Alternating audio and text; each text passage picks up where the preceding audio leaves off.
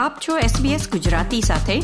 વિવિધ વિષય પર રસપ્રદ માહિતી મેળવો sbs.com.au/gujarati પર. નમસ્કાર. ગુરુવાર આઠમી ફેબ્રુઆરી બે હજાર ચોવીસના મુખ્ય સમાચાર આપ સાંભળી રહ્યા છો. નીતલ દેસાઈ પાસેથી SBS ગુજરાતી પર.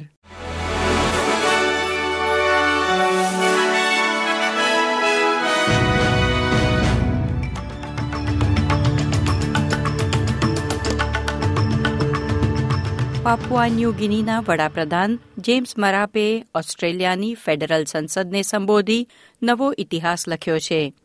ઓગણીસો પંચોતેરમાં પાપુઆ ન્યૂ ગિનીએ ઓસ્ટ્રેલિયાથી સ્વતંત્રતા મેળવી, ત્યારથી તેઓ ઓસ્ટ્રેલિયામાં સંસદને સંબોધનાર પેસિફિક ટાપુના પ્રથમ નેતા બન્યા છે. પ્રથમ સંબોધનમાં શ્રી મરાપેએ ભૂતપૂર્વ વડાપ્રધાન ગોફ વિટલમનો આભાર માન્યો હતો અને તેમને શ્રદ્ધાંજલિ આપી હતી.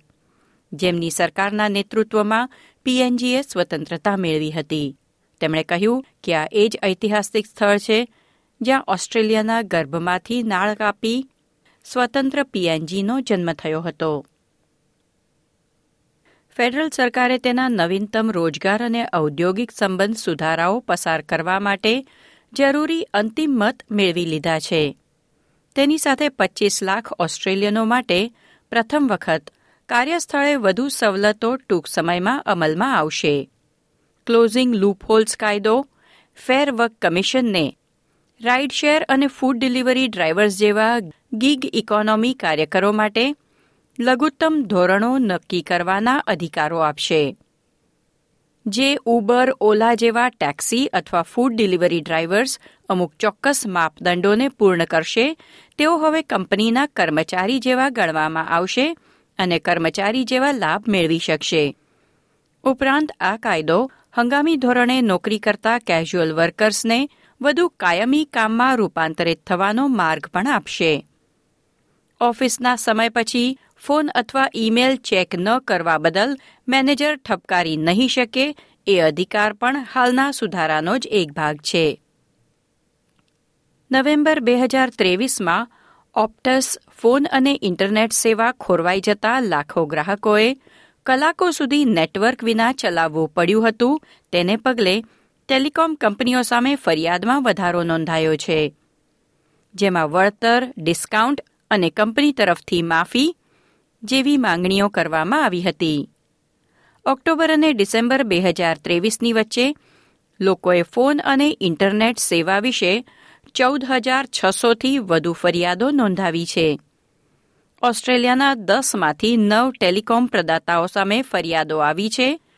માત્ર સદન ફોન કંપની માટે પહેલા કરતાં ઓછી ફરિયાદો મળી છે. મોટાભાગની ફરિયાદો ટેલ્સ્ટ્રા વિશે હતી. માત્ર એકત્રીસ પોઈન્ટ ચાર ટકા ફરિયાદો ઓપ્ટસ વિશે હતી. જેમાં ગ્રાહક સેવા, એટલે કે કસ્ટમર સર્વિસ અને બિલની સમસ્યાઓ અંગે સૌથી વધુ ફરિયાદો નોંધવામાં આવી છે. દેશના તમામ રાજ્યોની સરખામણીમાં ક્વીન્સલેન્ડના લોકોએ સૌથી વધુ ફરિયાદો નોંધાવી છે. ક્રિકેટના સમાચારોમાં રિકી પોન્ટિંગે ટેસ્ટ ક્રિકેટને બચાવવા માટે ખેલાડીઓના આંતરરાષ્ટ્રીય ટી ટ્વેન્ટી લીગમાં ભાગ લેવા પર નિયંત્રણ મૂકવાનું સૂચન કર્યું છે. કહ્યું, દરેક ખેલાડી માટે અમુક ચોક્કસ પ્રમાણ કરતાં વધુ ટી ટ્વેન્ટી લીગમાં ભાગ લેવા પર પ્રતિબંધ મુકાવવો જોઈએ. ટી ટ્વેન્ટી ફ્રેન્ચાઇઝની અનેક આવૃત્તિઓમાં સામેલ હોવા છતાં, પોન્ટિંગ હજી પણ આંતરરાષ્ટ્રીય ક્રિકેટને જાળવવાના હિમાયતી છે. આ હતા ગુરુવાર આઠમી ફેબ્રુઆરીની બપોરના ચાર વાગ્યા સુધીના મુખ્ય સમાચાર. આ પ્રકારની વધુ માહિતી મેળવવા માંગો છો? અમને સાંભળી શકશો Apple podcast Google podcast Spotify કે જ્યાં પણ તમે તમારા પોડકાસ્ટ મેળવતા હોવ.